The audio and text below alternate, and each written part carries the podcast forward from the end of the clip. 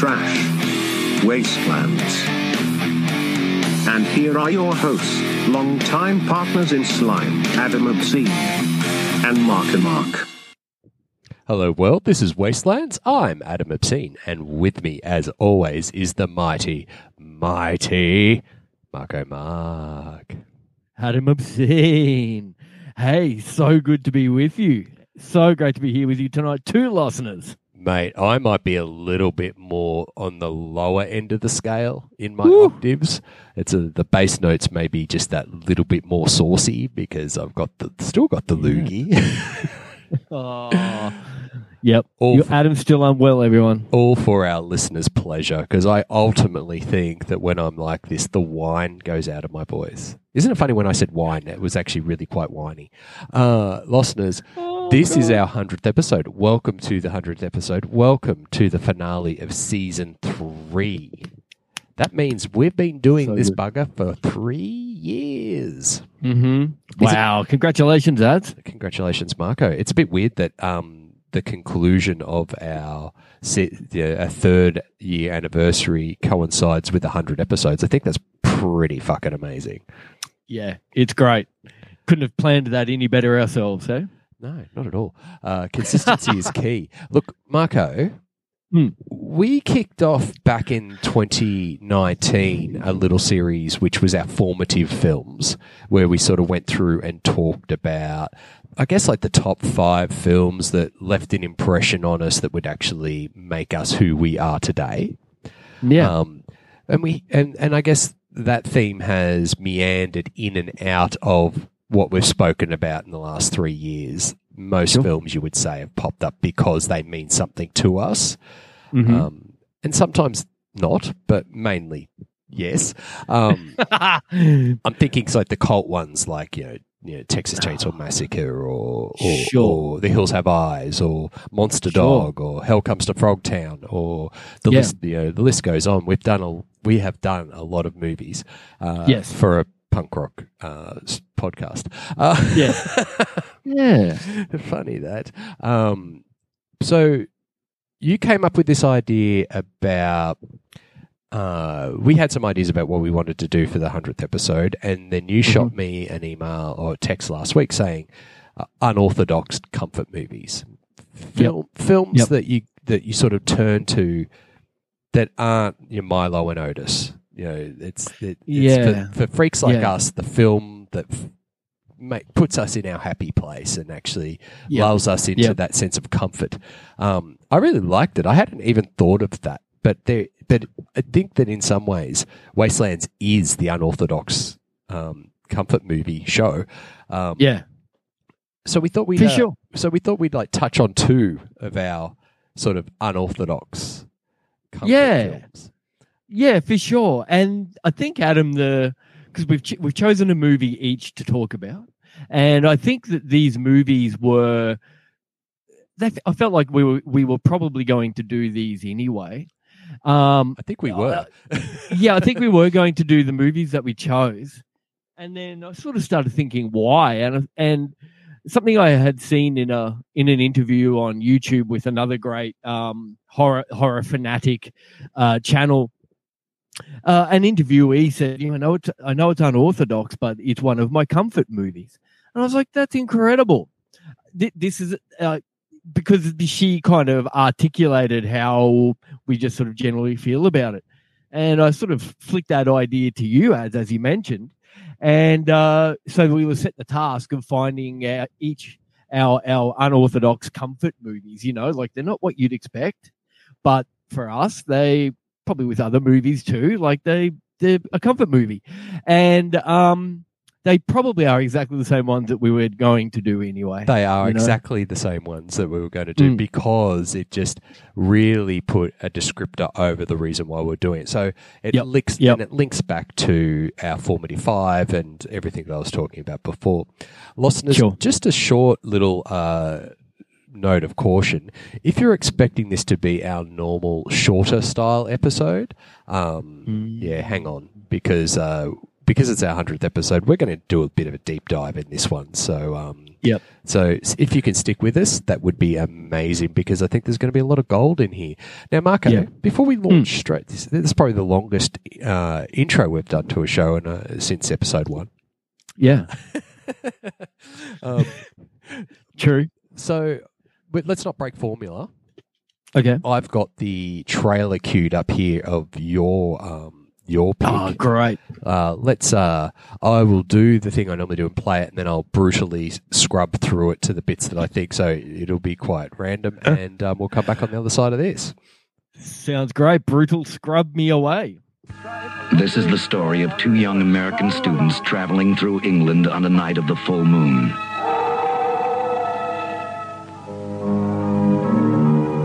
Did you hear that? I heard that. What was it? Could be a lot of things. Wasn't a lunatic. What? A wolf. Oh, be serious, would you? And now everything is changing. Changing. Changing. Good Lord. John Landis, the brilliant young director of Animal House and the Blues Brothers, has turned a classic tale of terror into something new. Classic Taylor Tenor into something new. Yeah, and he sure did. An American Werewolf in London, Adam, from 1981. Mate, what a what a cracker of a pick. Um, Oh, Mate, it when did- stands up still. when did you when did you first um Okay. when did you first first see this one? It wasn't 1981. I think it was about 1984. Yeah, so showing my age a bit there. I was, uh, you know, 10 years old, but you know, you know, you guys out there can do the math. And um, He's old. and, and we had here's the thing my brother and i were with our mum down in brisbane because we lived about 100 kilometers north we had that day gone to what i thought was kind of fitting into this a uh, a kind of like national park area just outside of brisbane queensland called jc slaughter falls so we we had gone you know, we were high energy kids, so were my cousins. So I guess, you know, the parents just let them go and roam as far as they can here in the the big park area. And it fucking their, their plan came down quickly because it started snowing, or snowing. Uh, no, not snowing, sleeting. You know when it rains, slush puppy, Yeah. un un um dyed, unflavored slush puppy. You know you know what I mean? Yeah, it's uh it's it's it's horrible and it goes straight to the bone. it does. It does. So, any plans of uh, wiping us out with a day out, just running in every single direction around out in nature, got thwarted by my aunt and mum. And we were quickly sort of huddled into the car and taken to a, a, a, shopping centre to stock up on warm clothes, get dried off, and then while we were there, I guess they decided, what the fuck are we going to do with these maniac boys now? We've got four of them. What are we going to do with them? All right, straight to the video shop. So they let us go and choose some movies. And a couple of my cousins, being a bit older, you know, um, a bit more living in the city, knew about an American werewolf in London. I'd never heard of it, neither had my brother, who's younger than me.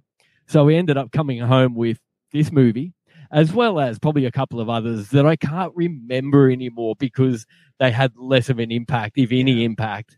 Um, this made an impact that lasts still to now, tonight, in twenty middle of 2022. I I chose it as my comfort movie.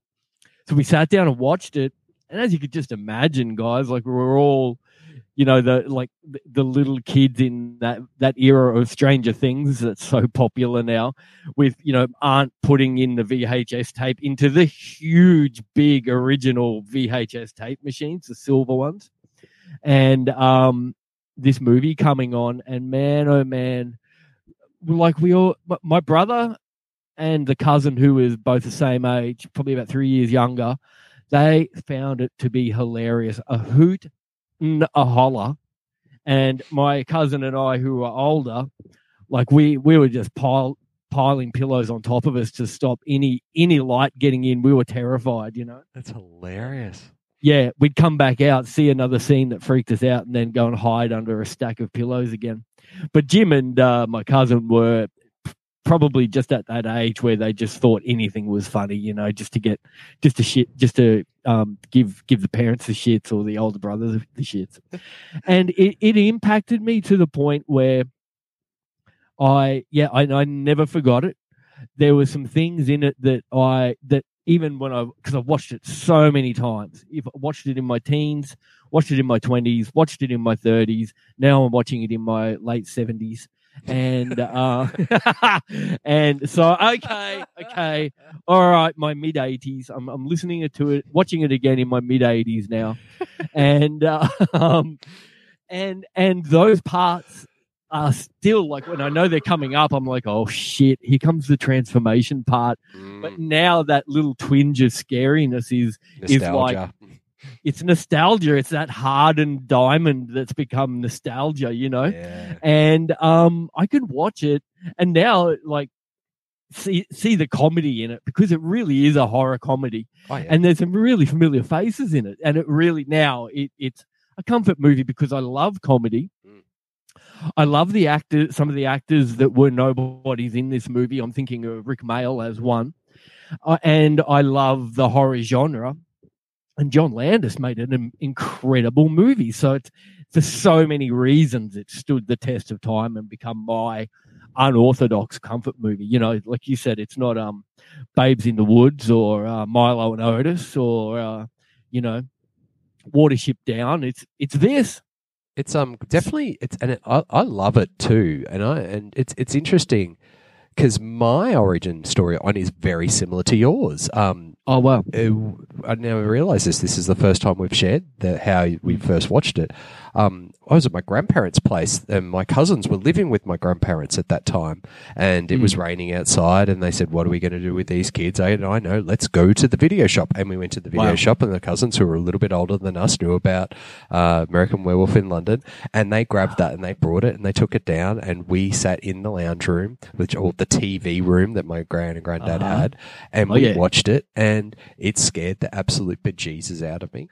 Yeah. Um, Too young to watch it, you know, um, but you still watch it. and it was probably around that two that that 1984 time. 84? Yeah. Yeah. Um, and what stuck with me was that I had seen a little bit of Hammer horror, Mm. you know, thanks to cousins and stuff like that, and it really felt like a, a more modern, like it felt like a Hammer horror in the modern day because it had all the English pubs and the dark, you know, and, and even that scene at the start where when just as the uh, the fella gets um, attacked by the werewolf and it's all Mm. jumpy and then all the old villagers pop up out of nowhere with their shotguns and they're all dressed in their hunting gear looks Yeah. like a hammer film right Yeah. It's got And the this- accents. yeah and it so it really it felt familiar but then it went to the next level where like this is an academy award winning film in Yeah. special effects like the special Yep. effects in this movie now look a little bit funny, but back then was like the transformation scenes, like you were talking about, and you know those scenes that when um he he's transforming, and it's just amazing. But yeah, Mm. Yeah, for sure. That's the pinnacle. Like that changed it for me. Like that part of it is that part of it is terrifying the first couple of times that you watched it. yeah, And um I know, you know, you know, it's this film is so beloved. It's there's so much information out there Yeah. um about it. And up, at, Jo- up until this point too, Marco.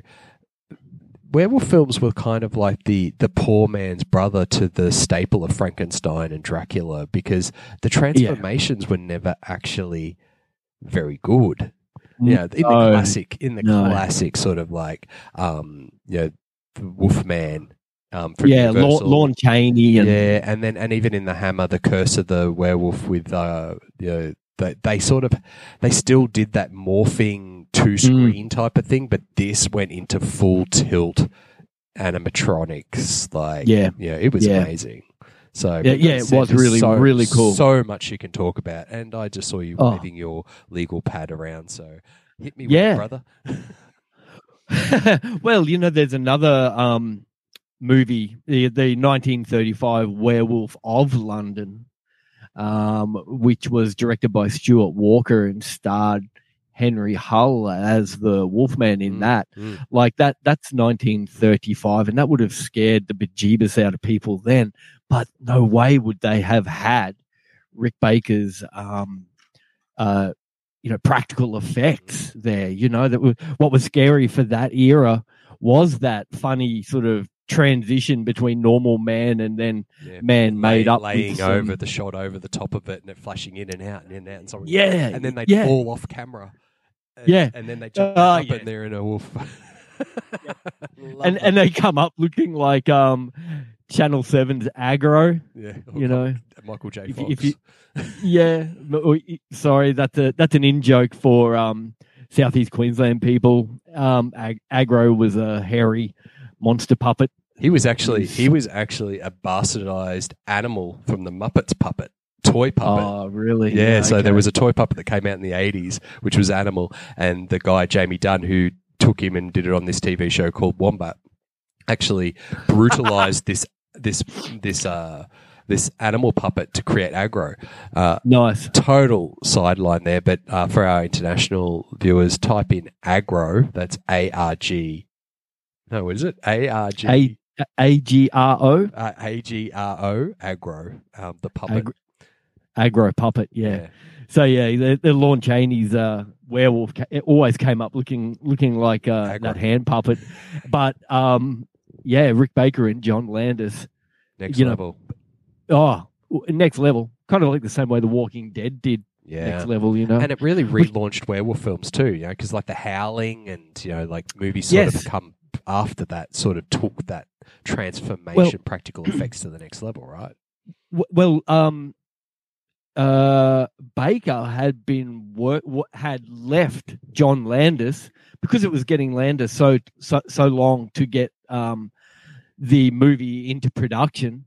Uh, Baker left and he went and started working on The Howling, and Landis lured him back uh, to continue with American Werewolf in London and left The Howling's um, uh, uh, practical effects up to his um, his right hand man there, and still acted as a consultant. So there, that he was doing on two werewolf movies at once. yeah, because they were But- sort of yeah. pinnacle, weren't they? That's cool. Yeah. Wow. Yeah. So he um, and you're right, Ad. This this movie won an Academy Award for uh, the makeup and prosthetics, which, which was uh, had been created and added to the Oscars only the year before. Yeah, first one of the first awards, wasn't it, to win that? One of the first Yeah, to win that award. Yeah, it. I, th- I think it was the worst, the first the one worst. to worst, the first one to win that award. I might be wrong, and I'm sure someone will correct me for that. and we'll just ignore Um, because they don't get a voice unless I say so. Ah, um, yeah, oh yeah, the, the the transformation scene. Speaking of the practical effect, uh, the, the transformation scene took a week to shoot, and they got down it, and, and they got down uh, thirty minutes, um, thirty minutes of footage for a week's work, and it was ten hours to put the makeup on, and fifteen minutes of shooting, and three hours to take the makeup back off again Wow. and they ended up with 30 minutes worth of um worth of footage that they used for that transformation scene Well, you think of But that's a ninety-seven. That's a ninety-seven minute movie, so that's a that's an epic investment, isn't it? Like in to Mhm. get that sort. And sure, they didn't use all the thirty minutes of footage because it's quite selective. But that's um, Sure. that's that goes to show how important the practical effects were to achieve the success of this movie, right? yeah absolutely and i think they would go i don't know if it was um just because this these effects were uh becoming used more and more in the industry overall or whether this movie was uh was the the the icebreaker that that introduced these um practical techniques but they similar things were turning up in um the thing you know the um john carpenter's the thing yeah. that that was so heavy on the special effects when wasn't you it? look back the on beastie, that the beastie thing in that just was next level with its like head coming out of its a hole and stuff like that. That's just like brutal. Yeah, yeah, and um, oh, and fully taken to the next level in um the later Aliens movies. You know, that goes a bit sort of like so far out of comparison by that time, but in those earlier earlier eighties, um, uh, John Carpenter movies, I see a direct correlation with the the, the special effects Yeah, from. Werewolf and um and so, so like the thing stuff Yeah, like that. You know, And funny because the thing had like a, a connection. You mentioned um, the the yeah the werewolf in London, we- American Werewolf in London came from Werewolf in London. The thing was basically Carpenter's take from the um, the drive-in, the thing from outer space.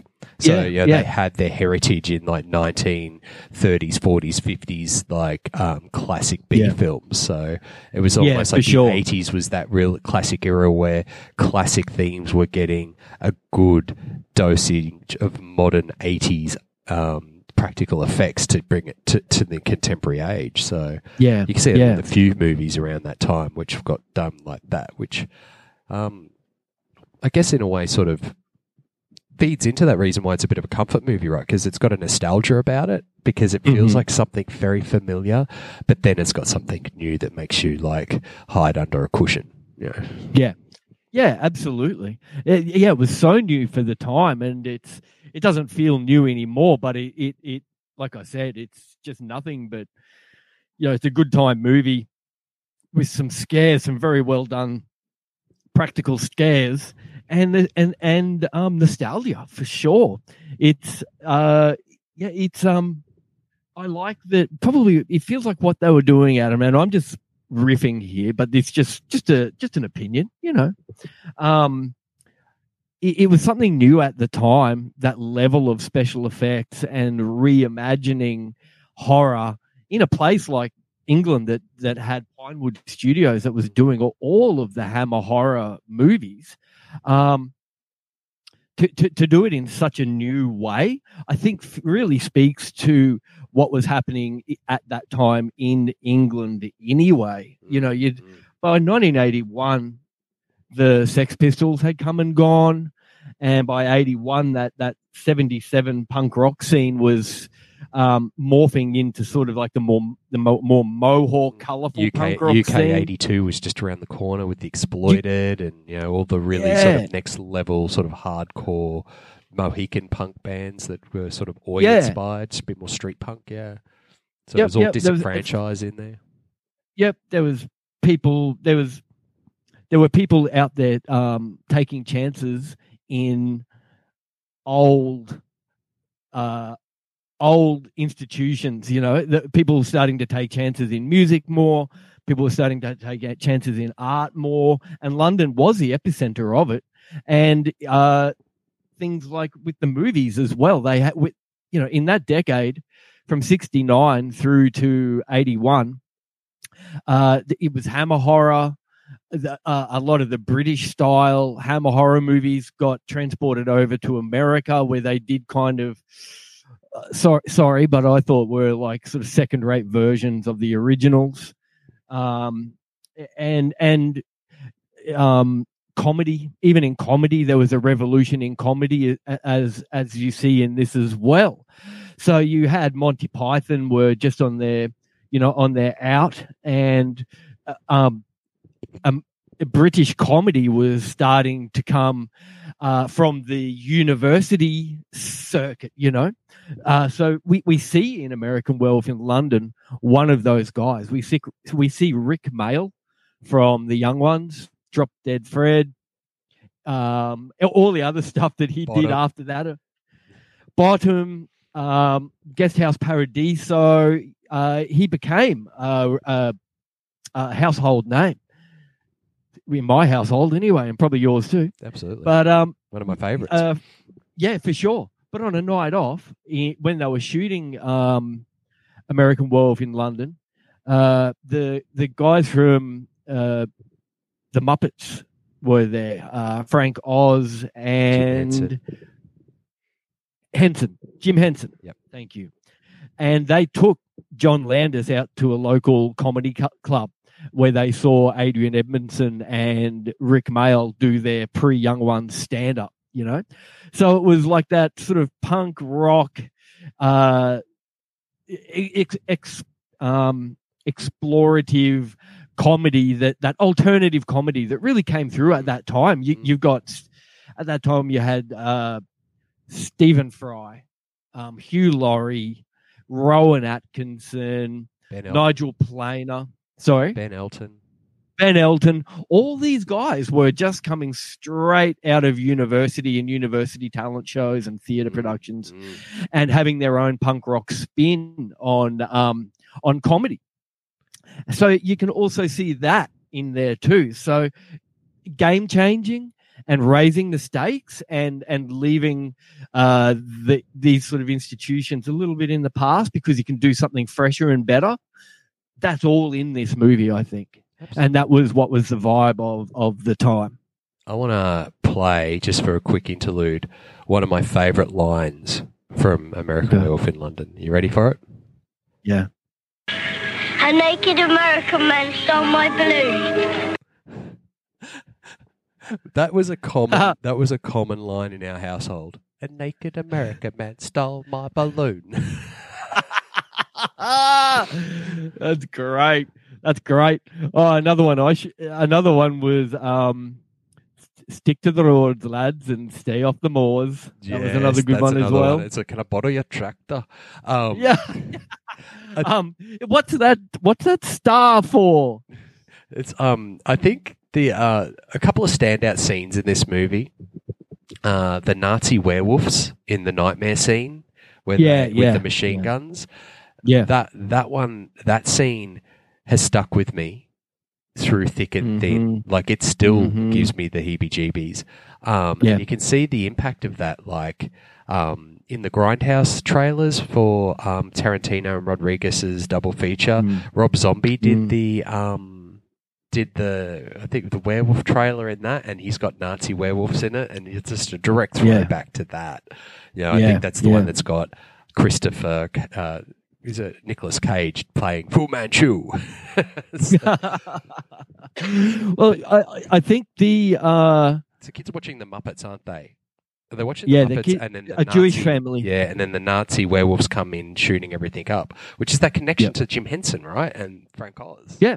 Yeah, yeah, that's right. So the, yeah, there was um and Frank Oz was the American embassy representative that came to um David Kessler's bedside Oh, when he was uh recuperating in hospital.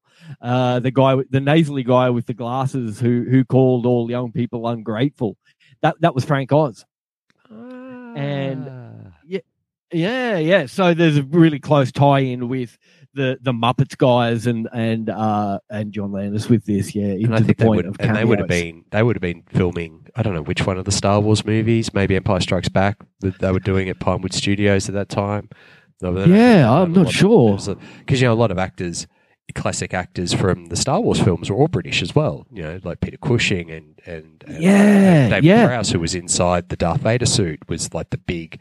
He was also in Clockwork Orange, the the big muscle man in the house that eh, that. Oh, yeah. gets taken. All sidelines, but there's definitely lots of connections with it. To, there's so much deep dive that over the years you can actually start to really Yeah. pick lots of bits and pieces out of it. So Yeah, so true, so true. So you you sort of work out. Oh, that's why that person was there, and oh, why that's was why the that happened. in it? Or you know, oh, Rik Mayall. You sort of see all these bits and pieces through there, and you go, oh, there's a big, Yeah. there's a bigger network of just a, just a film, which is just what happens in culture, right? You know, Yeah, for sure, and and taking advantage of uh, some of the the new things that you discover while you're working on a creative endeavor in a in a foreign capital city. You know, you're bound to come across some cool new stuff. that's awesome. Hey, um, Yeah, this one. Body count, body count. So I did a little I bit. forg- I did a little bit of research because I knew you'd probably forget. I forgot. okay, So the body count for American Werewolf in London is 26 kills far in out. 97 Good. minutes. So that is a 0.268 kpm kills per minute, which basically gives you one kill every 3.7 minutes. decent. That's, very got to be decent. like up there with one of our highest kill counts, mate. Yeah, it must be. Even though there was, it, it was a concentrated amount of killing in a short amount of time. Yeah, so that's this. So this is body count part one. Body count. Body count. Oh, look at our hundred Nice. and hundred episode. I was tight, tight. Tight. Tight. That was so tight.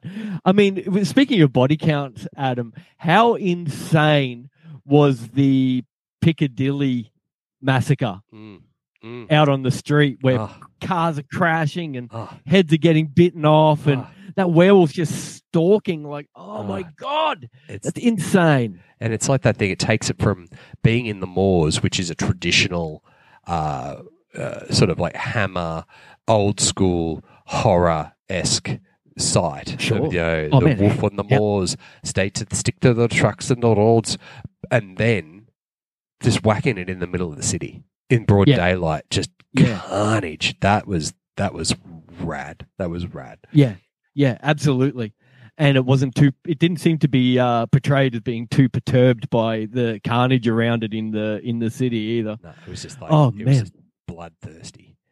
and yeah and the hunting so to, so i guess adam to at that time that's revolutionary to to bring those you know stalking those victims in probably you know if you were a londoner at that time into maybe some of these really familiar, Familiar. places Yeah. you know like those tube And- and- tunnels and, things like that. You know, being or you know the one one in, entry, one way out, and being chased down it. And, you know, there's only one way to Yeah. go.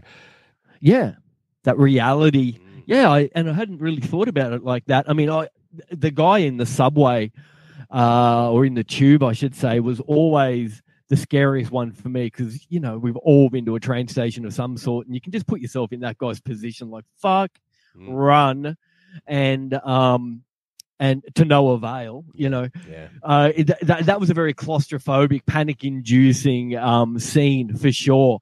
But um, it just works so beautifully and, the way it's, so filmed- watchable. The way it's filmed really inspires that because it's from the perspective of the wolf hunting its prey. Yeah. So you're Yeah. not the victim. You're actually from the point of view of the werewolf, but you're still Yeah. feeling for the victim. It's actually just a really good like play on how Yeah. your emotions are being set. You know, I think Yep. it's it's amazing. Um, it is amazing. definitely It looks effortless. But yeah, it's perfect. And it's one of those ones that probably gets discounted as a B film um, by Mm. lots of people. Um, but you know, like I said, we talked a lot about the transformational practical effects, but the practical effects on um, forgive me, what the best mate who gets mauled by the werewolf's name is. I can't remember. Um, His name is oh. Ah, he- Sorry. his practical Sorry. effects on his rotted, shredded um, Yeah. skin, like as it's aging through the film, and it's just like it, it's pretty brutal when he's all blood and fresh. But then Jack. Jack, when Jack comes back to um, in visions to sort of you know when he's having when he's having nightmares, the the way that this the the slashed skin off his cheek and his neck is just hanging there. Yeah. That's, oh, that's that's that stuck with me too, mate. that's a br- yes. That's a brutal thing to see. Wow. as a ten year old. as a, as a 10 year old and then for him to t- turn up like nothing's happened in the girlfriend in, in like your new girlfriend's home like ah, the, the the seemingly bringing the supernatural and grotesque into a seemingly really Yeah, just sitting on the couch uh, having a chat. lifelike Yeah. yeah Having a cup Oh, of man. tea, having a cup of tea and the tea falling through your throat hole. yeah for sure I, i'm imagining um robert kirkman and greg nicotero taking the idea of that slow decay Mm. and putting it into The Walking Dead because Absolutely. from And- season one to now, yeah. there's a lot of decay. You know, it's talked about with the the um, the intros yeah. have decayed a lot, like the footage and Yeah. the um the zombies and the towns they they go through. You know, the whole decay of what they're trying to portray. Sorry, is what is like ten years, twelve years on from the first apocalypse. It's going to be uh, interesting interesting topic through this episode is the concept of decay um, that's the this is what happens listeners as we get onto this thing and we end up pulling connections particularly when mark and i compare our things um, Yeah. films not things uh, oh no! There will be no decay when we when we. So, Oh, so Marco, any any No. more um, final points that you want to bring to light about the? Uh, Oh, Let's have a look. I made some all a little bit out, out of um, out of order as usual. Um, yeah, the the main actors were David Naughton, Jenny Agutter, and Griffin Dunne. Griffin Dunne was the one that plays um, Jack, the walking meatloaf, as um, David called him, and then regretted it during his transformation scene. Um, uh, we talked about The Walking Dead. Rick Baker, I reckon from this, listeners, if you haven't already, go and have a listen to the Joe Rogan podcast where he spends a bit of time with the um, with Rick Baker, the um, the effects guy from this who won all the awards. That's a really interesting deep dive, and because we know Joe Rogan has like one of those huge Kessler werewolves in his in his house, which I think is fucking great. Yeah, I think he appreciates too that marriage of um of, of horror and comedy and being it being so fresh for the time. Um, but that is honestly, that's about it for all my my my uh legal pad tidbits for there for sure. That's awesome, Marco. Um, what a what an awesome deep dive! And so that there effectively would sing normally in normal times would signal the end of an episode. Yep. But it but listeners, guess what? It doesn't because I'm about to go. Yes, it's a hundred. It's a hundred. Our hundredth episode. So it's now it's Adam's turn. So we we challenge you to not to the no scrub challenge. Get get it, hit up TLC on MySpace. They'll get back to you and just tell them I'm trying the Wastelands no scrub challenge, and if I can send you out a PVC uh, pair of flares and a tube top and some of those clips, butterfly clips for your hair, and you can like dress up, get your TLC on and no scrub through this episode. so this double feature brought to you by TLC. Um, so Marco, this is the bit. so I'm gonna, I guess, um, I don't know how to introduce this because it's a bit fresh, but um, of the listeners, you may not know this. Well, you won't know this unless I tell you. Is that I'm not actually in Studio Obscenito right now. No, I'm on the road. You, you're in a remote location. I am in a remote location, uh, in a, a somewhat post-apocalyptic remote lo- location. The rig has been packed up into a suitcase and is being reinstalled in a little uh, little donga. Bungalow. a little bungalow, um, in West West Queensland. Um, my film that I'm going to be talking about is very strongly connected to this place. But, but, we can never, never, never break formula. So No. uh, here's the trailer, my dear listener, and we'll catch you on the other side of this. The world had been through a trial by fire, and only the greatest warriors and their deadliest enemies emerged from the flames. Who are you? Nobody. I'm still. I can feel it. The dice are rolling. He was the one they called mad. But he's just a raggedy man. But to those whose lives hung in the balance, Where's the waiting ones? Waiting for what? Waiting for you. he was the one they called hero. Ladies and gentlemen, boys and girls. Dying times here. Now, Mad Max is back in Beyond Thunderdome.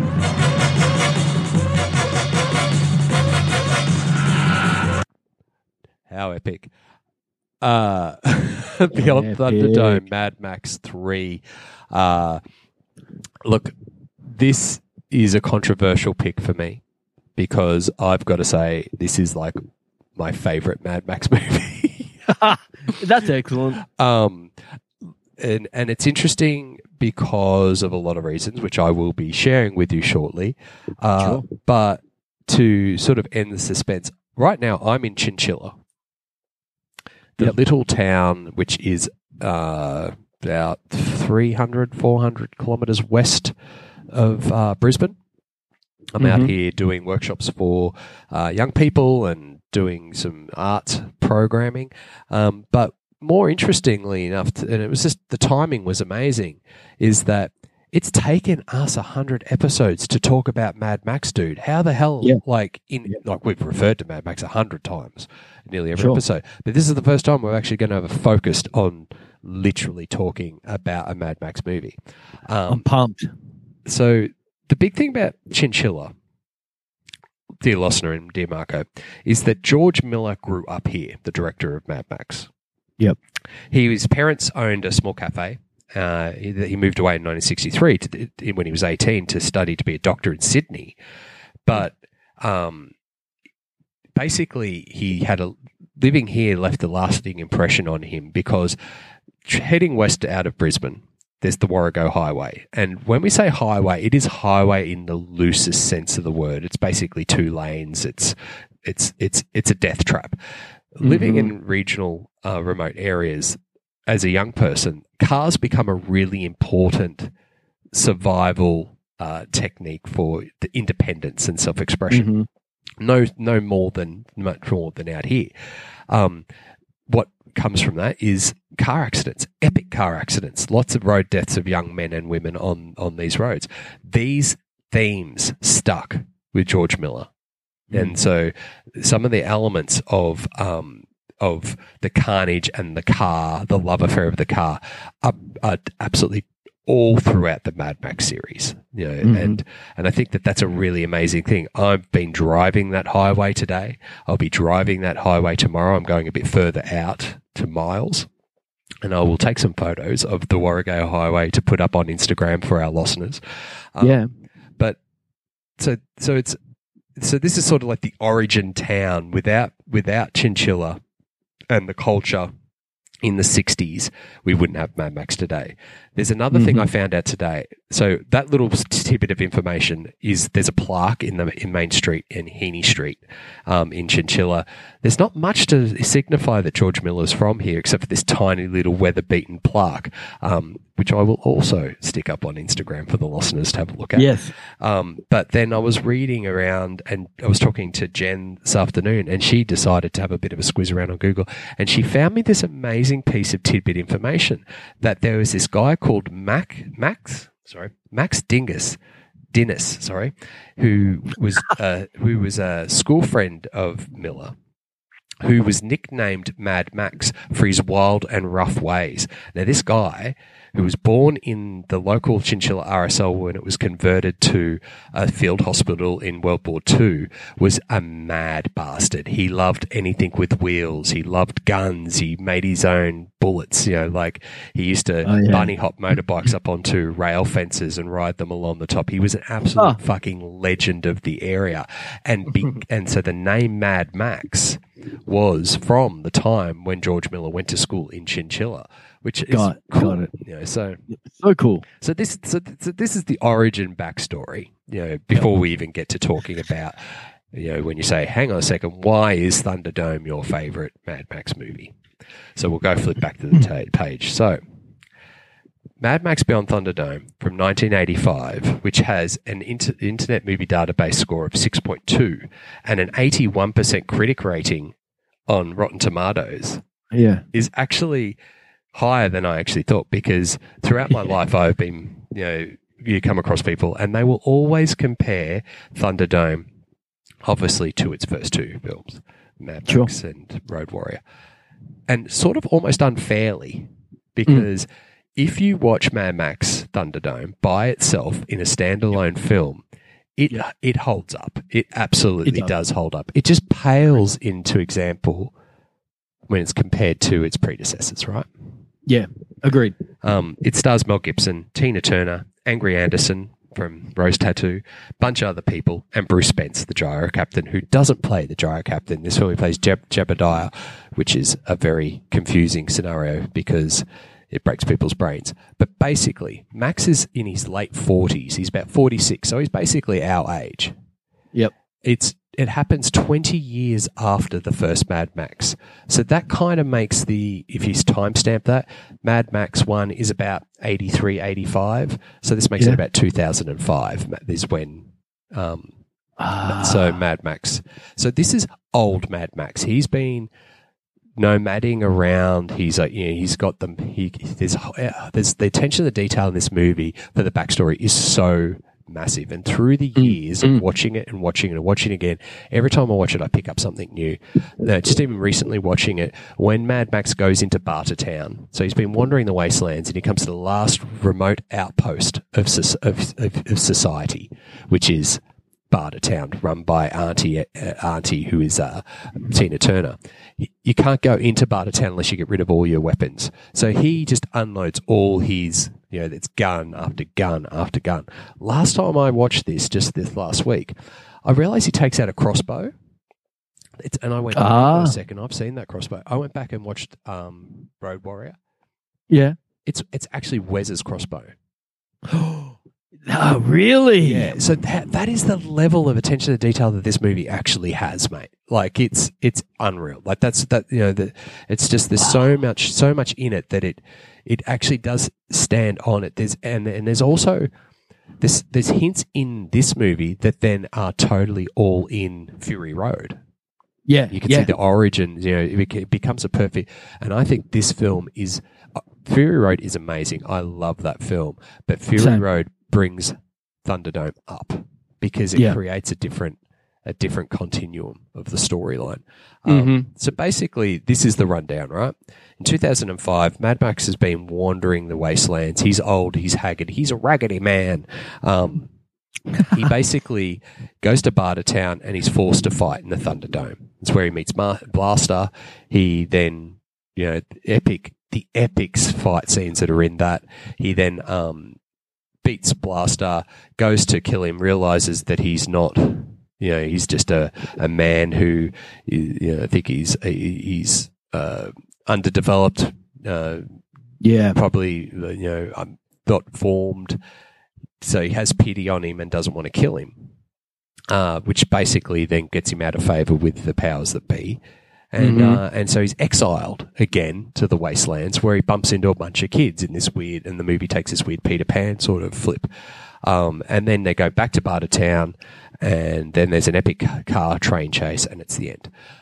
Yep. Sounds very basic, but this film is broken up into three distinct parts, which is the first 45 minutes is all around Bartertown and the brutalness of Bartertown. And in itself, that I love that part. It's my favorite part of the movie is the Bartertown, the way that society has absolutely decayed from Yeah. just after the fuel crisis in 1983 with Mad Max 1 through to um, the Road Warrior, where it's actually gone to the Yep. point where it's it's gone to shit. Somewhere between um, 83 and five years later from that. Um, so so sometimes sometimes between 1985 and 1990, which is around the time that the Road Warrior took, that that it's gotten worse then between 19, 1990 to 2005, there's been a nuclear war. Mm. And then, so the ravage and the decay of 2005 is the basis of a nuclear war. Yep. Which some people went, oh, it's meant to be gasoline. Well, there's no more gasoline. We've already got rid of the gasoline. We're actually into water. Water is the sacred part, Yep. which is flows onto then Fury Road. It's a time lineal Yeah. to connect Yeah, it. for sure. For sure. And a nuclear war was pretty imperative back then because you know, the Cold War was, uh, you know, w- they were talking about nuclear war a lot with Yeah. the Cold War and, and in tho- those Reagan years, you know. And it's that Um, time stamp, isn't it? Because in 1985, that was what the big issue with. And when Mad Yeah. Max in 1979 came out, the big issue was fuel. Melbourne was going Yeah. through a massive fuel shortage. Australia was going through a fuel shortage. So they were the they became the themes of the time. Yep. Um, so they're reflective of that. So I saw and I saw um, this movie actually at the drive-in again, another drive-in movie at the Seymour Drive-in Seymour Drive-In. um, which is another quite post-apocalyptic ru- rural community. oh no! Hey, the bike has turned you on to Motorhead. There can't be all that bad. no, well, that's it, isn't it? That's you know, there's there, there's some always some good things. The uh, the outcasts are always the the. But yeah, so I think I even have the Mad Max Thunderdome uh, poster as well. That I you know last episode I I showed the ET one. Um, yeah, cool. So so there, so there's fond memories of this film. I, I, I can't remember if this was. I don't think. I think I'd seen Road Warrior before I saw this film. Okay. Um, I saw it. I think it was either 2005 or 2006 that I saw this. Yep. Um, and I just remember loving it. But then I said it starts in the first 45 minutes. It's a brutal post apocalyptic survival decay tent.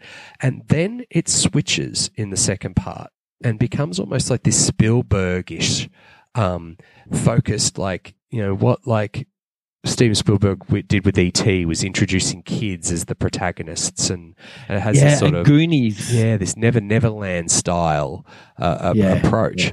Um, and some people hate that, and I, I, I, as a kid, I didn't mind it. Then I sort of through the eighties and nineties, sort of began to sort of, uh, but in revisiting it, Mm. it actually has a real purpose, and the purpose is Max's redemption. Yep. It's because he is, know, he lost his child. He wasn't able to protect his children, uh, his kid in the first one. And then he comes full circle around. He's exiled into the bush, into the desert, and then he discovers not just one child, but a tribe of children that he, he's Yep. going to save. And this, and this is about the end journey of, this is the thinker's Mad Max. It doesn't have the chase scenes. It doesn't have all the stuff that it's not a road movie. It's not a car movie.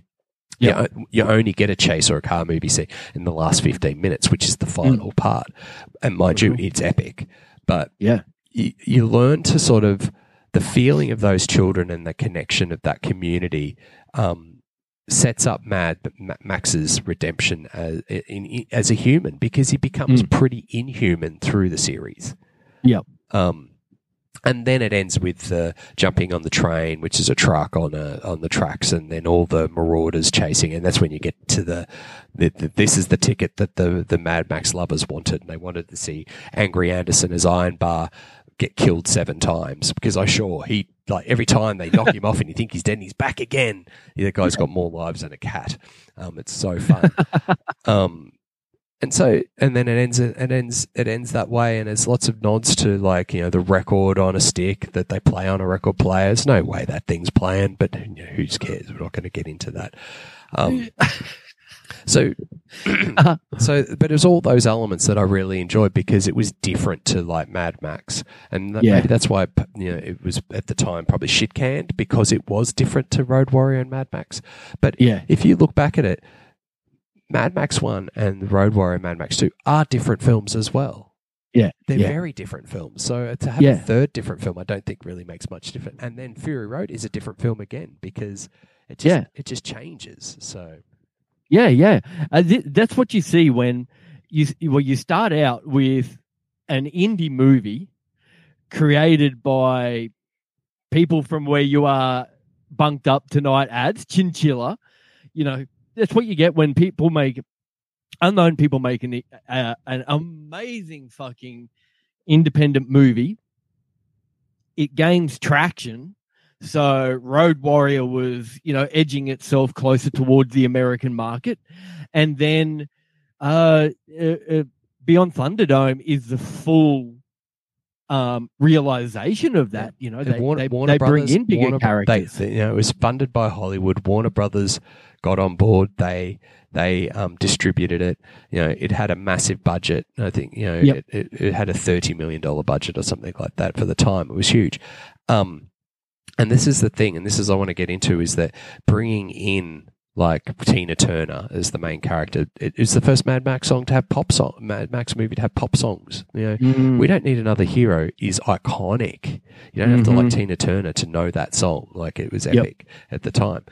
The interesting thing about this is that it was not actually ever really set out to be a Mad Max movie. Miller was working on this with his um, longtime collaborator Brian Br- Byron Ke- Kennedy, and it was meant to be a Lord of the Flies style future post-apocalyptic film about a tribe of children who um, Really? were in the future, and a nomadic stranger um, comes across them and, and then tries to save them.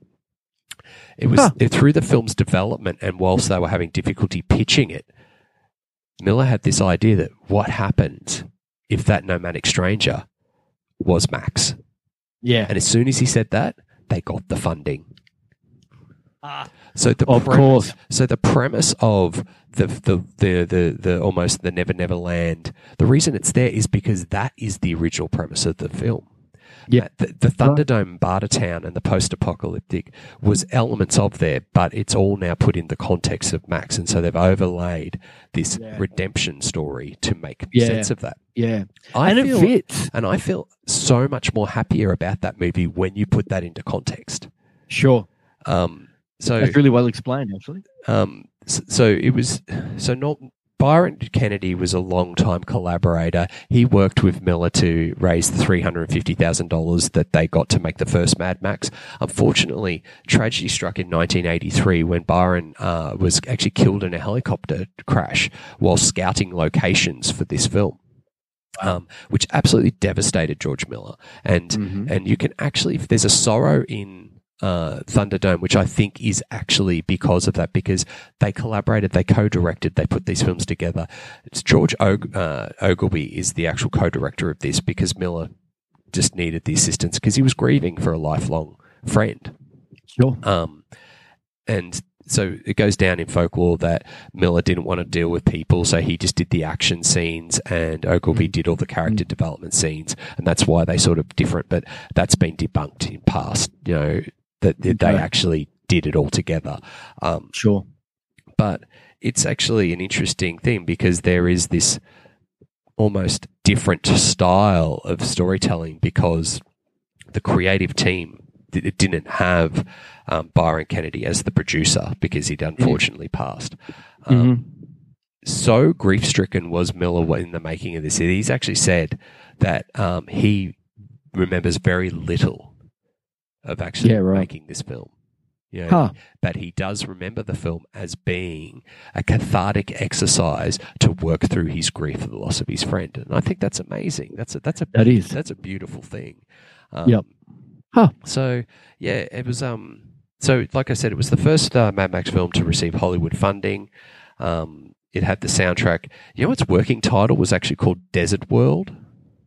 Desert World. Yeah. Huh. It makes water Wow. world, uh, you know, you know, water world, desert world. I like that sort of connection. Yeah, yeah. cool. Um, nice crossover. Tina Turner was um, the role was actually written for Tina Turner, but they weren't sure if they were. They thought there's no hope in hell that Tina Turner is going to go for this, so they were pitching it to Jane Fonda. Um, Really? and, it was Interesting. That, and it was that close to getting Jane Fonda to uh, sign on the dotted line, but then Tina Turner came around and said yes, and they went, Ah, so she shaved her head for this because she had to wear a wig. You notice how Tina has a really high hairline in this film. She Oh, yes. she, she had no problem. She shaved her head. What a champion! And that chainmail dress is actually weighed over hundred kilos. So you know what an absolute champion. I think she. what a badass. Yeah. Tina Turner is a badass man. I don't care what anyone Yeah, says. she that is. woman is wicked. Um, Yeah, she is. She is. it was the first film to um, Mad Max film to receive a PG thirteen rating. Consequently, um, Fury Road also had a uh, a PG rating on release, which so that started the trend of that connection. Ah. Um, a couple other little tidbits in there. Did you know that after Thunderdome, and I'm going to apologise, listeners, my voice is just getting croakier and croakier as we get along. Um, Sounds good though, mate. it's uh, it's it's getting sexy. Um, so there was actually a TV series pitched after Thunderdome, and it was um, Cool. It was it almost got over the line. Warner Brothers were on board. Um, the first direct, the first actor who was it wasn't going to be Mel Gibson. It was uh, someone Blake. I can't remember his name. It was it was almost going to go, and he got uh, the main actor got seriously injured with brain injury in a car accident. And so Hmm. they pulled the pin. How amazingly spooky is the this whole concept of cars and accidents that keep on plaguing Yeah. the, the, Yeah. the stories of, of, of, of Mad Max. Yeah. 93. And of George Miller himself. Yeah, George Miller. Um, the in '93 it was pitched again. I love this dude. This got me so excited when I read this for the first time. Guess who was pitched to play Mad Max and who had actually pretty much was signed on the dotted line to play Mad Oh. Max? Daryl Daryl Somers. No man, it was Bruce Campbell, dude. Oh, Could you imagine Bruce Campbell going groovy? Oh.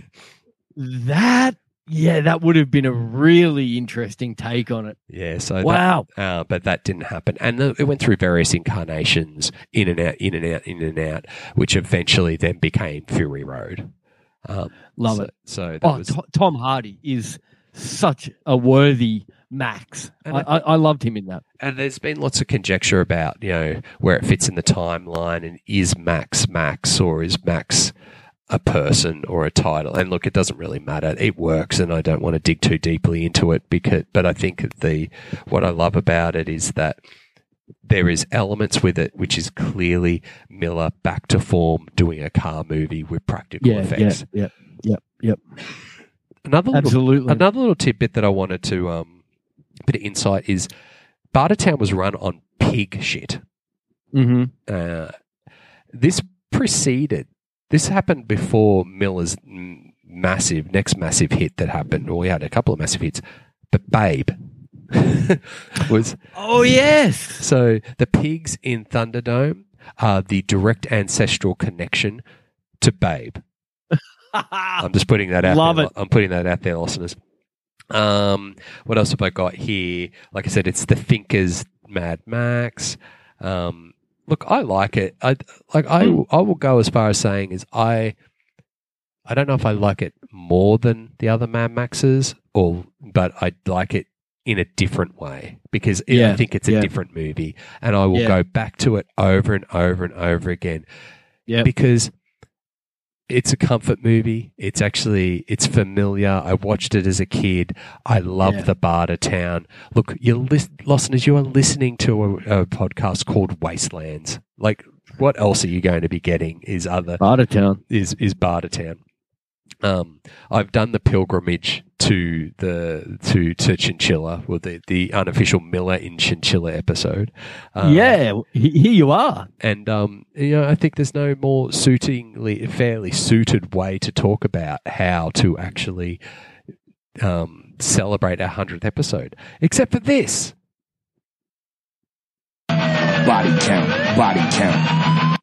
Oh, seamless. So, as you could expect, being a PG 13 film, the body count in this isn't that high. It's five.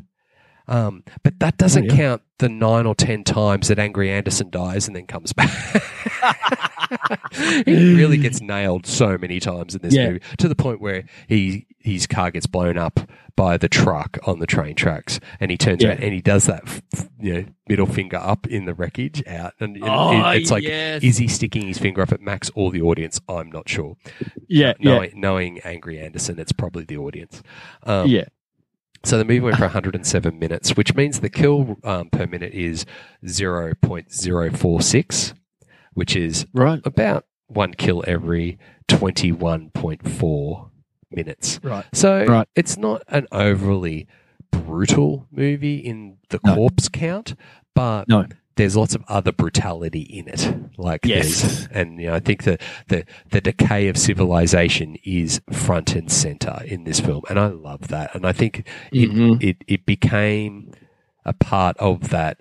You know what Mad Max inspired post-apocalyptic films.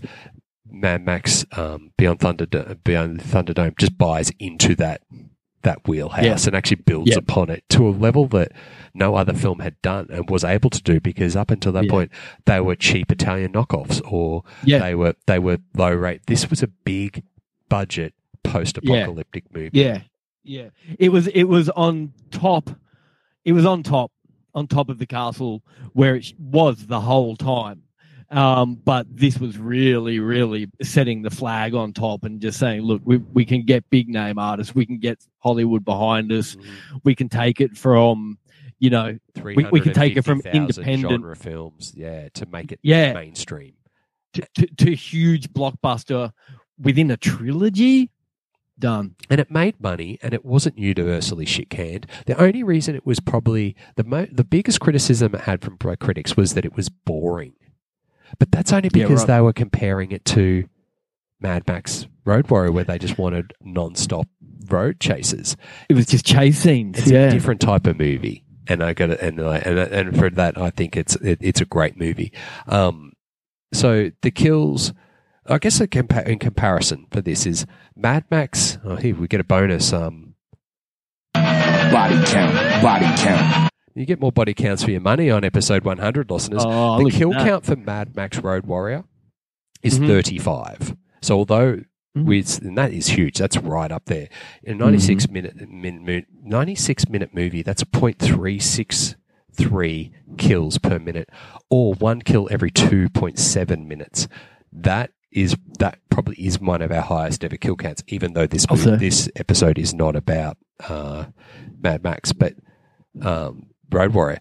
But it just gives you an indication of going from an R-rated film with 37, 35 kills to a PG film with five. Sure. That's the difference. And you know, Body count, body count. I think this little chinchilla studio is actually making my edit push finger tight as Oh. hell, isn't it? Y- y- That is the blessing of George Miller Coming down, hanging over you like a cloud ad's It's going, like, you're gonna here be, he You're gonna be tight, motherfucker. It's to be tight. I will help you. So- he's like, his most finger is helping you slide the faders. So, um, listeners, we really, uh, there's not much more I can say. I love this film. I will continue to love I will fight anybody that actually challenges me. I will fight anyone in a Thunderdome that challenges me that this is not a great movie. Um, I think any movie that can enter the, the, the, the lexicon of who has not heard of Thunderdome Yeah. like it is, it is iconic. It is an iconic thing. It was bungee cord jumping before there was bungee cords. There's chainsaws. There's pikes. There's a symbiotic relationship between a small person and a Neanderthalic um, mutated man. It's got Tina Turner. It's got pigs. It's got the B roll of Australian actors. It was filmed in Coober Oh, yeah. Pedy and the Blue Mountains. It's got road rage. It's got road races. It's got trucks. It's got children. It's got Bartertown. It's got radioactive. It's got everything. And you know what? Mhm. It's great. So, Ah, you convinced me, mate. um, so like I said, see you in Thunderdome if you disagree with me, listeners. Challenge. Challenge is out there now. So you can, and if you want to challenge me in a Thunderdome battle, you can reach us on the socials at Wastelands Radio Show. How was that for a segue? That was tight, Ooh. dude. Um, Oh, at, George Miller's going to love this. at Wastelands Radio Show on TikTok, or as Mark says, bloody TikTok, Bloody TikTok. on Instagram and Facebook, or Wastelands RS on Twitter. You can also send us an email at wastelandsradioshow at gmail. And Mhm. you can go to the website, wastelands.com.au for hints, tips, and a booking form for Thunderdome with Adam Obscene. yes. The podcast where two men enter. But Two two men leave. leave their own separate ways. Uh, listeners, we have cracked over the hour. This is officially the longest ever Wastelands episode we have ever done. But, you know, we can do that. Yeah. Two movies, one episode, and it's our hundredth. So you can always Why just not? pause it in the middle and come back at the, you know, listen to it on the way to work and listen on the way home. It's all good. Perfect. Uh, Perfect. Marco, congratulations on sticking with this. Um, it's a it's it's been uh, it's been a ride, hasn't it? Yes, it, it has, but it's been a fun ride. I, I really love. I've loved every bit about it, but I really loved uh, the the episodes and the footage we've done together. That has been so much fun. And uh, Lawson, as you can expect more of that to come because uh, Marco is moving back to sunny Queensland, and we will Mhm. be podcasting in the flesh more Oof. often, which means more video hilarity, more crossovers, and I think probably a bit more piss take videos, right? Yeah, I hope so. I think we'll be able to. Yeah, I think we'll be able to do that. Uh, I'm. I really like it. I, I like our, uh, our our banter when we're sitting in the same room. I don't know. It just it just fires me up. I can't help but laugh all the way through that shit. It's great. And look, you know, we started this in 2019, August 2019, pre pandemic. We've kept you company throughout the, the pandemic times, times when things are looking more and more post apocalyptic with food shortages, water shortages, fuel, fuel shortages, supply chain issues, power issues. It's all happening. But you know, one thing that is constant is that we will continue broadcasting across the internet radio waves and bringing you Wasteland's radio show for years to come. This is the season finale of series three. We will be launching next week into series four. We are asking the listeners to get in contact and tell us what you want to hear. Give us some feedback and we will start doing some mailbag shows and reading out your emails and messages online. Absolutely. Tell us your unconventional uh, comfort movies, or even what are your conventional comfort movies. Let us in on that side of that side of things. You know, Tell us why you think Xanadu is better than Thunderdome. oh, Xana don't. Xanadu don't. All right, Marco, let's uh, wrap this one up at an hour and uh, 11 minutes. Is there anything else you would like to add? It's a good night from me. And it's good night from him.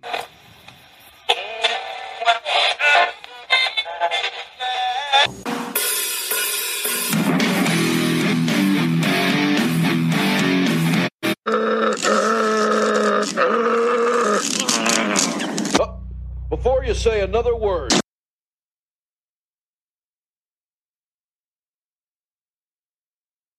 Sure. I'm just recording because uh, this is now the after party of episode 100. Woo! Ah. Oh, mate, you should have gone out and got yourself a beer. I've got myself, mate. I've got my pe- peppermint tea. How Am I good? Whoo! Mate, I got some. Uh, I got some tea over there too. I should join you in one.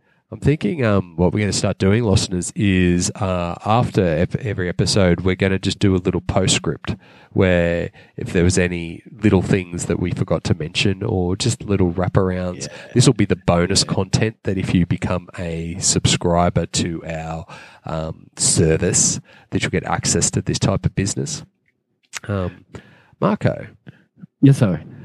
Question that pops into my mind about American Werewolf in London Mhm. and Okay. Mad Max Beyond Thunderdome is what's a question probably more of a statement. They're both films that used American money Mhm. but weren't filmed in America. Oh yeah.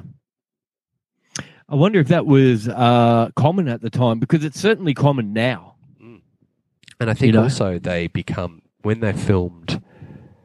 Uh, maybe now, when a, the thing about when a film is using American money, like particularly say uh, American films filmed in Australia now, Yeah. that you don't really see the Australian essence. It's just an American. No. Yeah, it's just an American film on the Gold Coast or in Brisbane or in in Fox Sure. Studios in in Sydney. But back Yep. in the day, if you had an, American film filmed in Australia, it was the who's who of Australian actors. Yeah. It, was- it might have had an obligatory American actor in it. Yeah. But Yep. Yep. it was um you know I think it's it's an interesting interesting take because there's also in American Werewolf in London.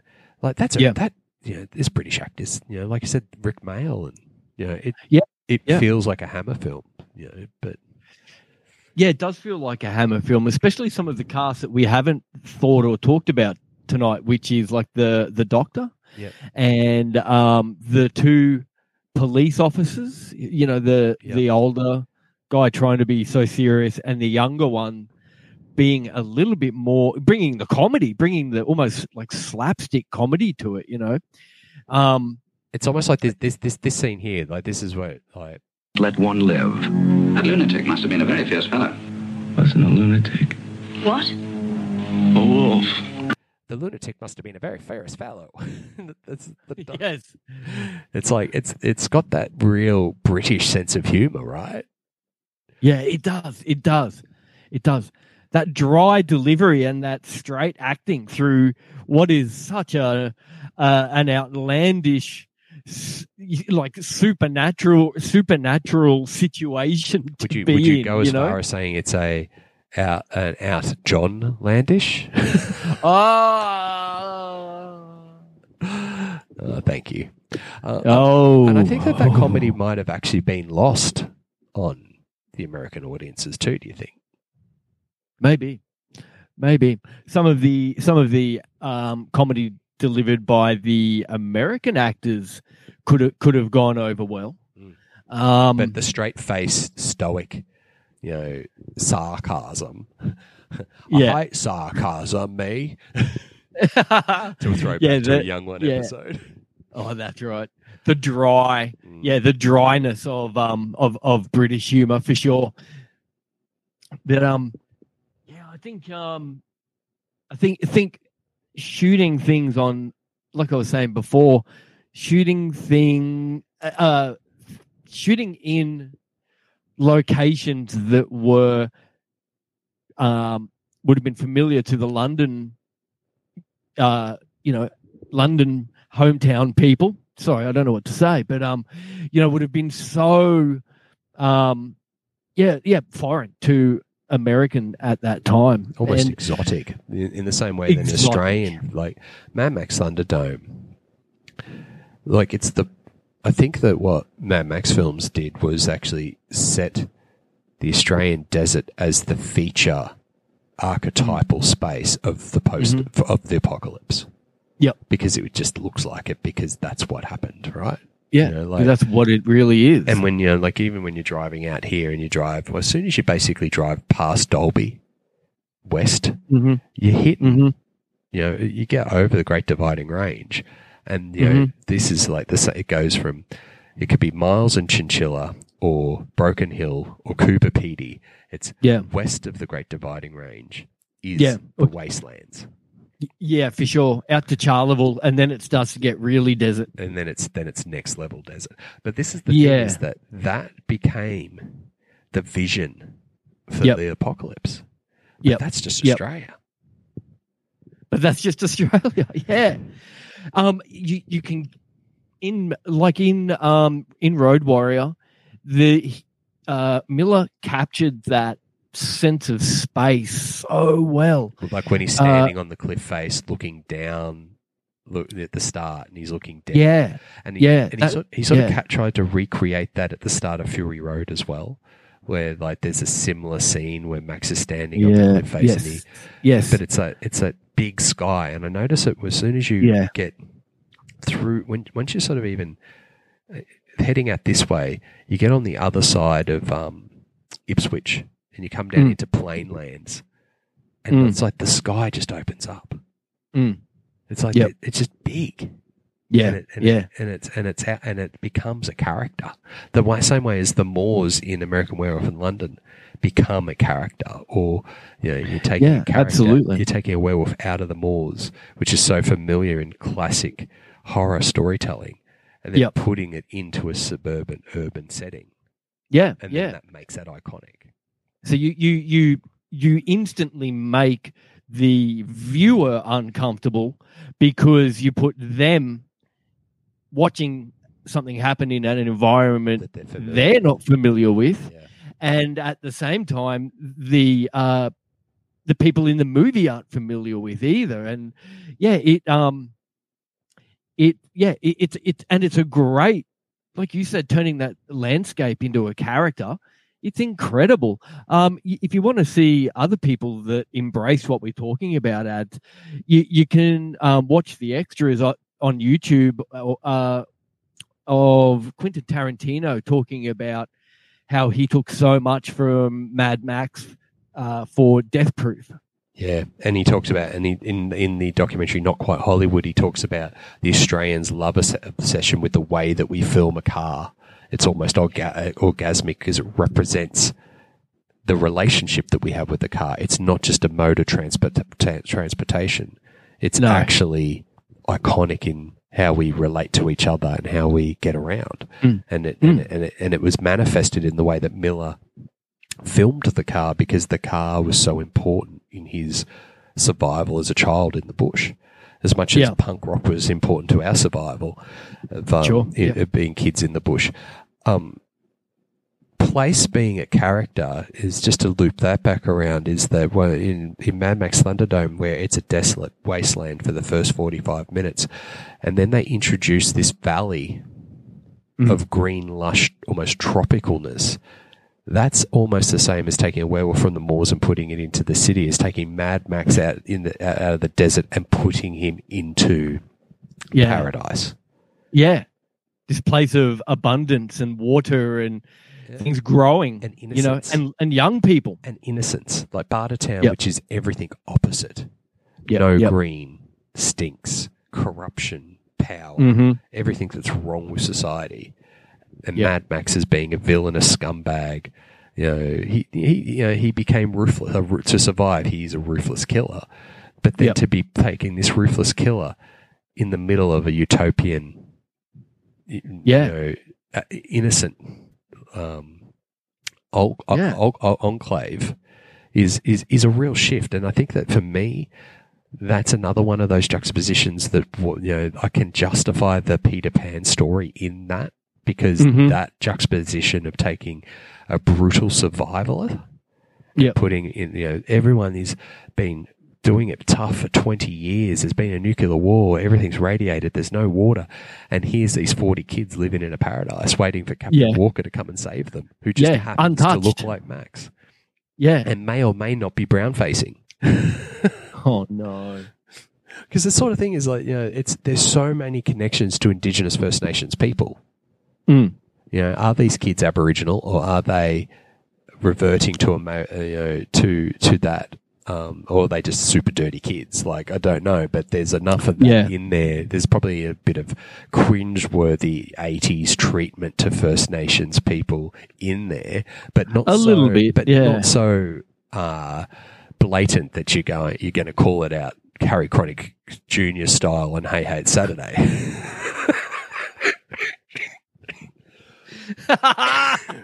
Harry Chronic Jr. that was a chronic cough that I actually went with that too. So, Oh my I hope god. you, hope you enjoyed that, listeners. That was for you, um, Yeah. mate. That's I think that isn't it funny that when you let the tape roll, Yeah. how, how much you can sort of just keep on riffing on this sort of shit.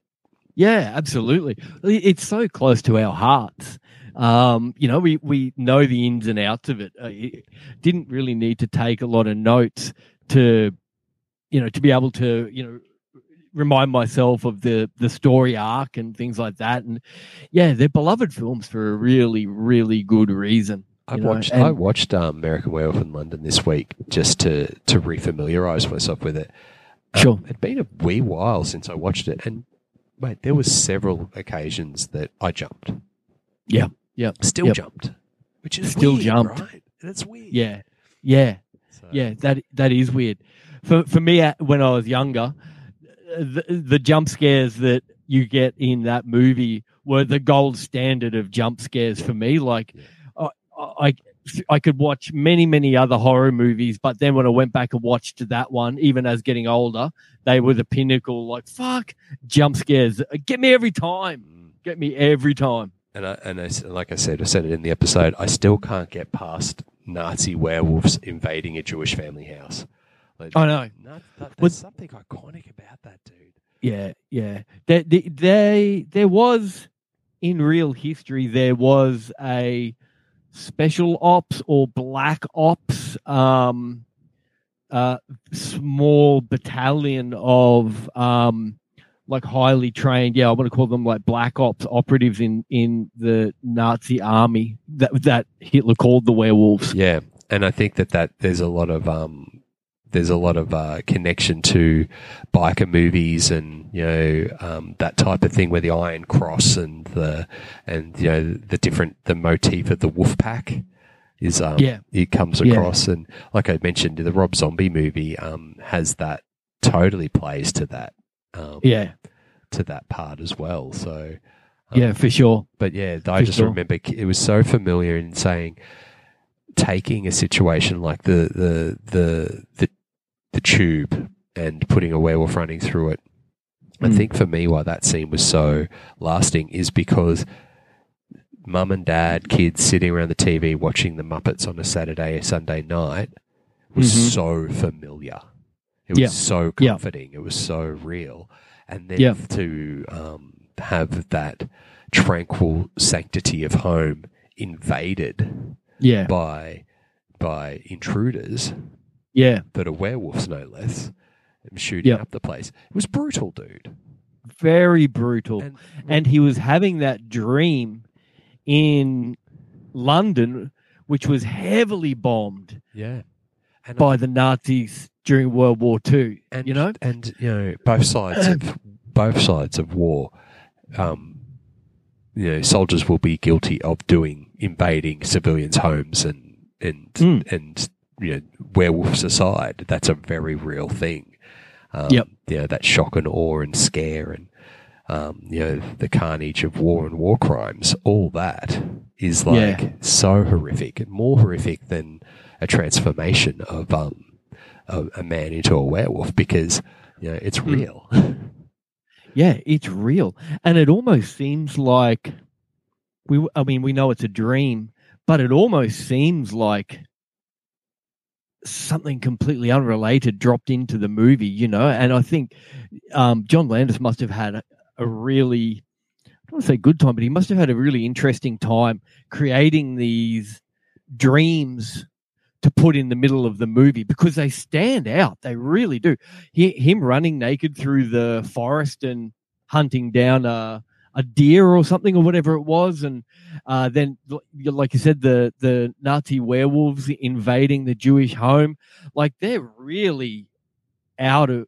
They're in there only because they're dreams. They have no other place in the movie at all.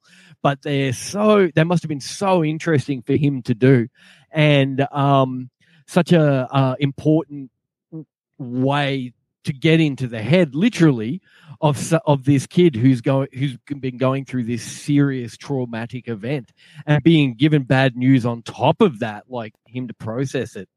It's, it makes perfect sense. There's a there's a whole Franz Kafka metamorphosis undertone in a werewolf movie. I reckon. Mm, Yeah, if we want to if we want to get really academic on it, is that you know if you're starting to dream, you know, that whole concept of the dream and the dream sequence and the transformation and the metamorphosis and you know the manifestation of what you fear the most. Yeah, Like, Yeah. you know, I think that, that that's that's totally there, and not just you know that I hadn't thought of that. but The only thing that I just thought of that then because of what you just said, um, it Mm. just really inspired that thought process, that that metamorphosis. He, the change was coming. It could be a representation of a, a boy becoming a man or going from the fear of the unknown. But you know, the but that thing about having the dreams, having the haunted nightmares of the thing Yeah. that you fear the most. Um, Mhm. You know, so I think that's really interesting. I just dug this up.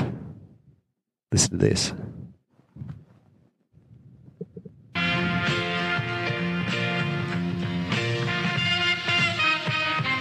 This film is a brilliant achievement in motion picture history. Finally, the truth about Hitler's diabolical plans to create a race of superwomen can be told.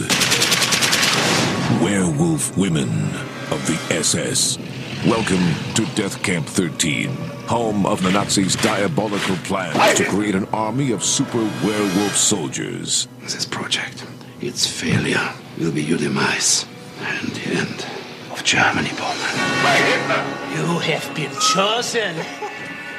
Rejoice! I have found the perfect solution. The she devils of Belzac.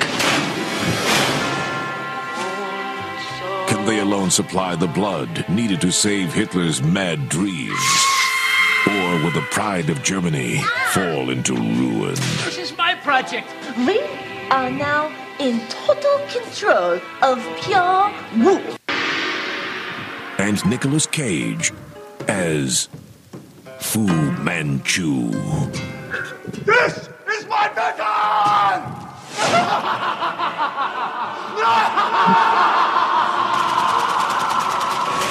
Werewolf Women of the SS. I wish that that movie was Wow. made, dude. I wish that Yeah. that movie was made. Like Was that the tar- that was That a was- Tarantino? that was Rob, ad? that was Rob Zombie's trailer in Oh. Grindhouse. Um, so you know they had guest guest um, people do. You know that's when Machete was introduced from Yeah. Rodriguez's um, Yeah. trailer. So y- you didn't see it, but been playing that like it's it's got um, a werewolf using a machine gun in that that looks just like those Nazi werewolves in American Werewolf in London. Oh, yeah. It's got Sheri Tip Moon. It's got Sheri Moon Zombie in it because she's in everything that Rob Zombie does as Uh-huh. the head she wolf. Um, and then with a really nice nod to Hammer horror films, where Mm. Christopher Lee always used to play Fu Manchu in the most shocking case of yellow face ever. Because, Oh, no. But, but then to take Christopher Lee, no, Christopher Lee, and then replace Christopher Lee's sort of character with Nicolas Cage. I, I, I love that dude. It is so Yeah. awesome. But th- they haven't done anything but just put like a Fu Manchu beard on Nicolas Cage, and he just talks like oh. Nicolas Cage. It's great. Yeah, that that's good. Yeah, yeah. I, I really wish and hope that they make that movie, but unfortunately, Rob Zombie decided to do a remake of The Munsters. Oh. I really wanted to see, uh, and it was in the pipeline.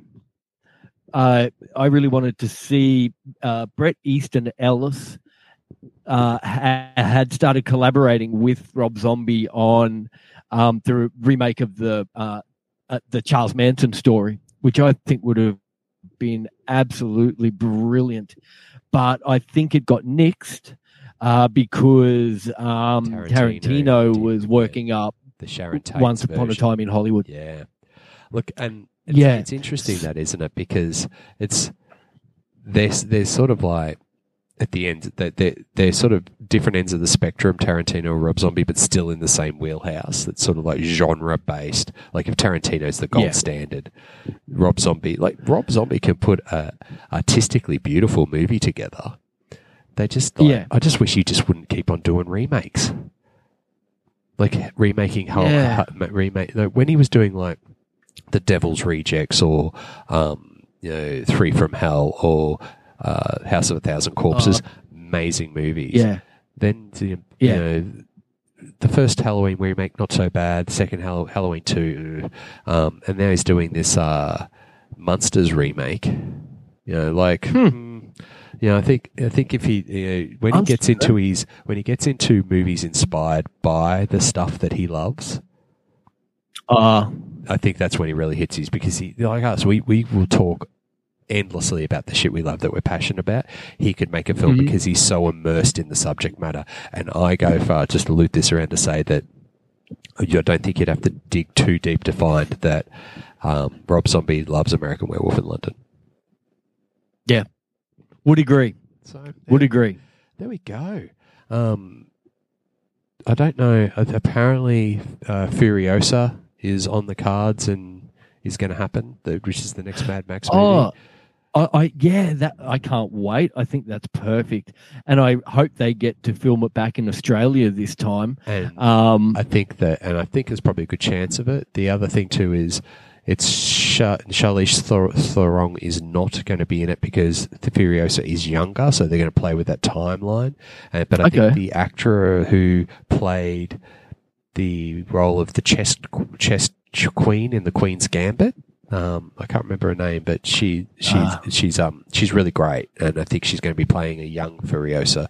So it'll be interesting to see how that lands in the wheelhouse. But apparently, Tom Hardy may be in that as well. So Tom Hardy should be in that. I, I think just change, if possible, just change the Max actor once. You know, don't make it a revolving door. Don't don't turn it into like a James Bond sort of scenario. I, Um, I would also like to see a super in the future Mad Max, where it's Yeah, where it's right. where it's where it's Mel Gibson again, Fuck yeah, like an eighty-year-old Mad Max. yeah, yeah, yep, yep. Maybe when things Wow. have, maybe things have started to go full circle and society's rebuilding itself again, but he's still that nomadic outsider that is Yeah, uh, who's yeah. seen some who's seen some shit. You know, Sorry, I'm going on a Walking Dead tangent for a second, but I have found out that if you, if w- once you get to the end of series eleven, it, um, that or while series eleven is still being watched, we can find out more about what's to come and what's going on with Rick Grimes and stuff like that by watching more of Fear the Walking Dead and also that other spin-off, um, the one with the more millennials. Yeah, yeah. I think a new a new a new world or Yeah, something. because they because they touch on the uh, that that organization that has existed. Yeah. That is existing with the helicopters and stuff like that. Yeah. You know, Yeah. Yeah. Because the helicopter connection is the last episode, the last series I'm up to in Fear the Walking Dead. They're totally into that whole helicopter drop thing, and Ah, and and, okay. and Morgan is across into Fear the Walking Dead Yes. um, which is obviously that connection between Rick Grimes and Morgan is really quite um, tight. Yeah. Um, because he's become sort of like the leader of that new sort of group on the East Coast. Um, Mhm. But the helicopter mode, because the last time we see Rick is he's being traded and he's flying off in a helicopter. Yeah, So, yeah. you know, there is definitely that, uh, like I've probably not that far. I haven't seen all episode Me ele- either. series 11. I think I'm only halfway through series 10, but I'm pretty up to date with Fear the Walking Dead. And Oh, cool. I'm not. That's sort of, but yeah, they're good. They they Fear the Walking Dead and um, and then that other millennial one totally touches onto it because the senator representative in that first episode that I saw comes and visits that community and you know they Mm, and that can, mm. and that and that that that political organization is known for taking particular people from the, the best of communities to then go and help build civil rebuild civilization which Right. is probably like that hint is the gold standard Rick Grimes being plucked out of Sure. Sure. yeah, and taken to you know so yeah I, I totally I totally I totally I think that that's that's in there wow man that's a that's a real full circle that It is. It is. Man, I got another one that I want to um, start to read. I've got the book here, but the font, man, it's not my eyes. The font, oh, it's so tiny. It, it's a uh, edition printed in the either late eighties, early nineties of Stephen King, The Talisman. yeah And I really wanted to start reading it, and, and it's another one of those bricks, mate. And but, but they've the published it with the tiniest font to Yeah. save paper, you know. yeah, because it would be this big oh, far out. And um, De- Demi asked me last week. She's like, "I want to send you a care package, Mark. What what can I send you?" And I was like, "Well, honestly, glasses yeah, please." No, I said a, a, a, a more recent edition of the Talisman would be really good because now they use a a better font, a clearer font, and and you know, but the pages of of, of the copy I've got are really Mm. really yellow.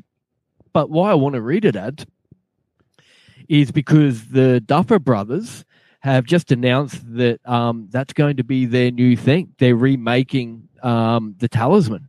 oh that's gonna be interesting so Stranger Things versus Stephen King's Yeah, that's a, that's It- worlds collide isn't it man. yeah, Um, yeah, and it's yeah, definitely. It, it's an epic.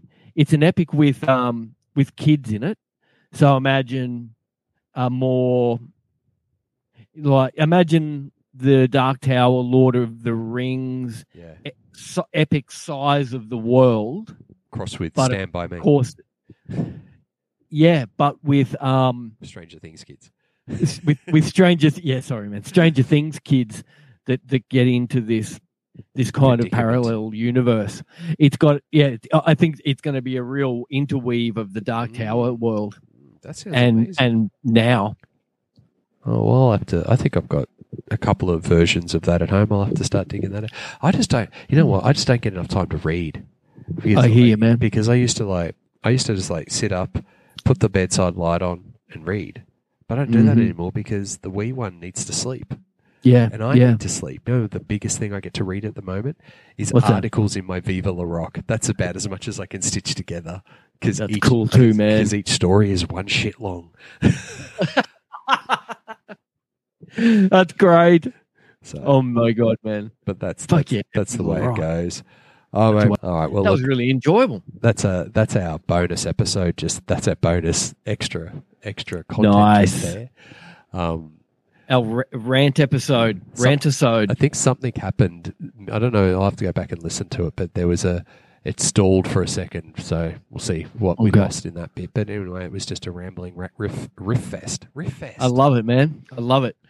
I love it because we're both in so into the same stuff, and yeah, it's just so good to talk about, man. I It's like fucking it great. when we get into the into the mode of hypothesizing about storylines of shit that we're into. Yeah, yeah, yeah. So yes, all right, mate. I'm um, I'm about Go to- rest. I'm gonna go and uh, see what's on the old tube. On Sounds good, mate. Yeah, I, I can just see that you're starting to fade out, bro. Like- Thank you for tonight. I was just like, uh, uh, uh, uh. Yeah, sorry, man. I didn't mean good. to chew your ear off, No, but I, great, I, man. Like, what else am I going to do? Sit here and uh, hang out in, Yeah. in Chinchilla, Miller's Chinchilla? yeah, the th- the thriller in Chinchilla. Nice. All right, mate. I'll talk to you a bit later on, okay? Okay, sounds great, ads. All right. see Sleep well. Bye. Bye. It's over! It's finished! Like, oh, oh, like